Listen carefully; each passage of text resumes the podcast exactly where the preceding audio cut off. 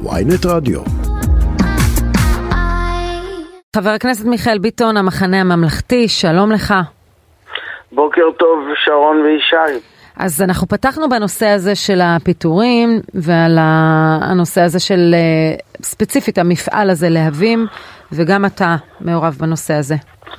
כן, אה, כששמעתי על האירוע הזה בחדשות, פניתי מיידית ליושב ראש ועדת כספים לדיון דחוף. יאמר לזכותו של גפני שמפעלים שנסגרים זה נושא שהוא יקר לליבו ומיד אה, זימן גם בעצמו דיון. עשינו כבר שני דיונים על המפעל ואני אגיד לכם את התובנות שלי. אבל מה עושים בדיוק בדיונים האלה?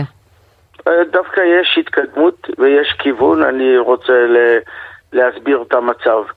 אה, לטענת הבעלים, אתם צודקים שצריך לבדוק טענות של בעלים, לא לקנות כל אמירה וכל נתון וכל עובדה שמוצגת לנו בוועדה, ושאלנו שאלות קשות אתמול את הבעלים של המפעל, אבל לטענתם סוג הלהבים הזה שמשמש למטוסים גדולים, השימוש בו הולך ופוחת כי יש מעבר למטוסים קטנים והקורונה הפחיתה את הפעילות האווירית בהיקפים מסוימים.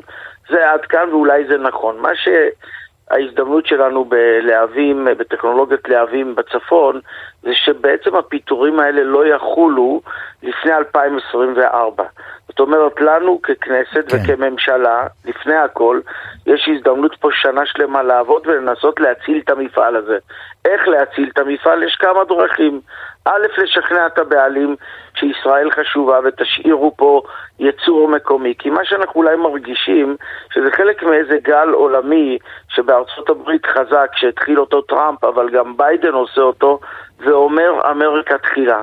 ואני אומר, הגליל תחילה והנגב תחילה. אנחנו כישראל צריכים לבוא עם סל השקעות וסל תמריצים לשמור על המפעל הזה. מה שטוב במפעל הזה, שהוא מעסיק מכבד, עם משכורות גבוהות, עם היסטוריה של הצלחות, עם המורשת של סטף ורטיימר, זאת אפשרות אחת, להעלות את המפעל הזה על דרך המלך עם מוצרים חדשים, עדכניים, אולי התייעלות, יש בו 900 עובדים, 1,000 עובדים, אז אולי יהיו בו 800 או 700, זאת התייעלות וזה אפשרי על פני שנים.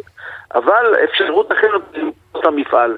ופה אנחנו רואים שהבעלים לא שש בכלל לאפשרות הזאת, ואז אולי יש פה ניסיון למונופול עולמי, כי הלקוחות שקונים את הלהבים הללו הם מאוד מצומצמים, כמה חברות של מטוסים בסך הכל גדולות יש בעולם, ואם יש להם מונופול של ייצור מוצר כזה בארצות כן. הברית, הם לא רוצים מרכז תחרות כזה בישראל. אבל, אבל למה תחרות? אם הוא לא מוכר את המפעל הוא יכול להתחרות בעצמו הרי. יכול, אה, הוא לא רוצה להשקיע בישראל, הטכנולוגיה הזאת היא קצת ישנה ומחייבת השקעות חדשות. כן. הוא בשל תפיסות של אמריקה פרסט או, או ענייני מיסוי וכולי, מעתיק את המוצרים החדשים לארצות הברית ונותן למפעל הזה אה, לגבוה אט אט ולמרות שהוא נחוץ לו. אז, אז אולי מה שהמדינה האלה... יכולה לעשות זה להפוך את ההשקעה בישראל לבעלים מפעל כזה ליותר אטרקטיבית.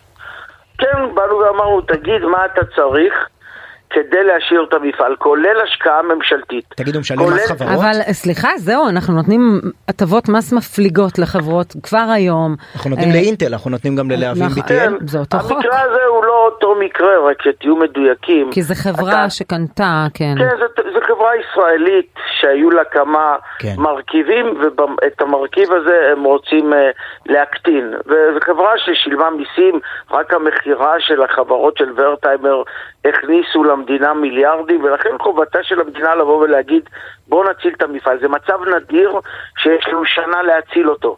בדרך כלל מפעלים זה יומיים להציל אותם. פה יש לנו שנה ואנחנו נעבוד על זה. התחייבנו לדבר על זה ולטפל בזה כל שבועיים, כל חודש. שר כלכלה חדש, שר אוצר חדש. לא נוריד את הנושא הזה מסדר היום וננסה להציל את המפעל ונפעל בנחישות. Mm-hmm. כולנו.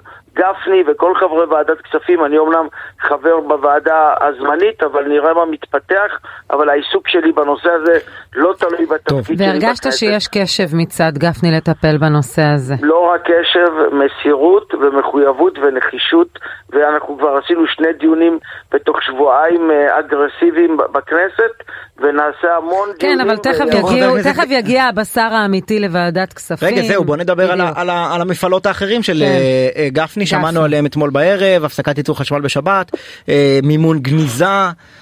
במימון ממשלה הכנסת נציג הרבנות לוועדת היתרי עבודה בשבת.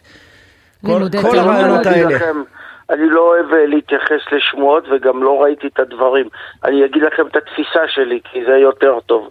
הגניזה זה קשקוש. יש מועצה דתית בכל עיר, תפקידה לתת שירותי דת, כולל אה, קבורה, כולל בתי כנסת, כולל מקוואות, ואחד השירותים זה גניזה. עשינו את זה בירוחם, עירייה לא עשירה, גניזה זה בסך הכל לחפור בור באדמה ולקבור באופן מכובד אה, אה, מסמכים שיש בהם דברי קדושה. זו משימה מאוד פשוטה, וזה בכלל לא יודע למה מתעסקים בזה, זה קשקוש. בסדר. מבחינת הבעיה נניח, ש. נניח שהורדנו את הגניזה כן. זה, זה הכסף עכשיו, הקטן. לגבי, לגבי סטטוס קוו בישראל, החוכמה של ממשלה לא להיות דורסנית. מי שיש לו 64 לא יכול לחשוב ש-56 זה אפס. העם הזה חצוי, האזרחים חצויים.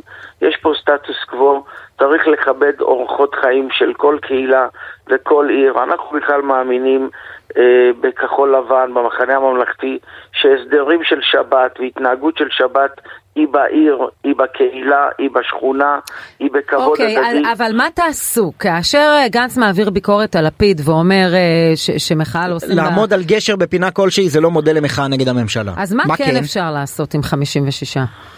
ואני חושב שאפשר להיאבק בכל כנסת. הכלים, בכל הכלים שעומדים לרשותנו, גם ב- במאבק בתוך הכנסת, גם בוועדות, גם בפיליבסטרים. הנה עובדה, הם רצו למ- למנות מהר יושב ראש כנסת. נו אנחנו יכולים- בסדר, אז זה- זה נדחה ביום, זה לא הישג. נכון, אני מסכים איתך. אני לא חושב שההכרעות בכנסת יהיו לטובתנו, אבל המאבק יהיה בכנסת. אז למה לא ללכת לגשרים? בטח ללכת לגשרים, אבל לא שאתה עדיין ראש ממשלה. יש לך תפקיד ייצוגי, תסיים אותו, ותלך לגשרים, ואני לא חושב שמה ש... אותנו זה לא מה זה שגנץ שהעובדה אמר. גנץ- שהוא ראש גנץ ממשלה- לא אמר שהבעיה היא שהוא עדיין ראש ממשלה, הוא אמר זה לא מודל למחאה נגד הממשלה, לא ככה עושים. אבל, אבל אייזנקוט לעומת זאת אמר שיוצאים מיליון איש. חברים, בואו, תנו לי. אל, אני לא אוהב להגיב על מה כן. הוא אמר ומה הוא אמר. מה אני חושב? המאבק לשמור על איזונים במדינה יהיה בכנסת, יהיה במשפט, יהיה ברחובות, יהיה בגשרים. הוא לא יקרה היום ולא מחר. יש עדיין ממשלה, עוד לא התחלפה הממשלה. צריך להתמיד פה. צריך ללכת פה להתמדה משמעותית וכן לשתף פעולה.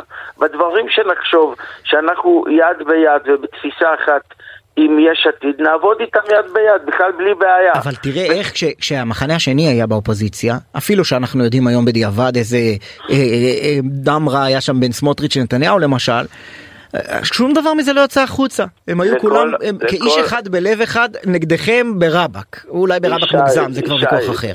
אה, והנה אתם, אתם באים. בכל המחנה הזה, אז אתה, אתה אומר ליושב ראש המפלגה שלך. בני גנץ יש לך מה ללמוד איך לעשות אופוזיציה?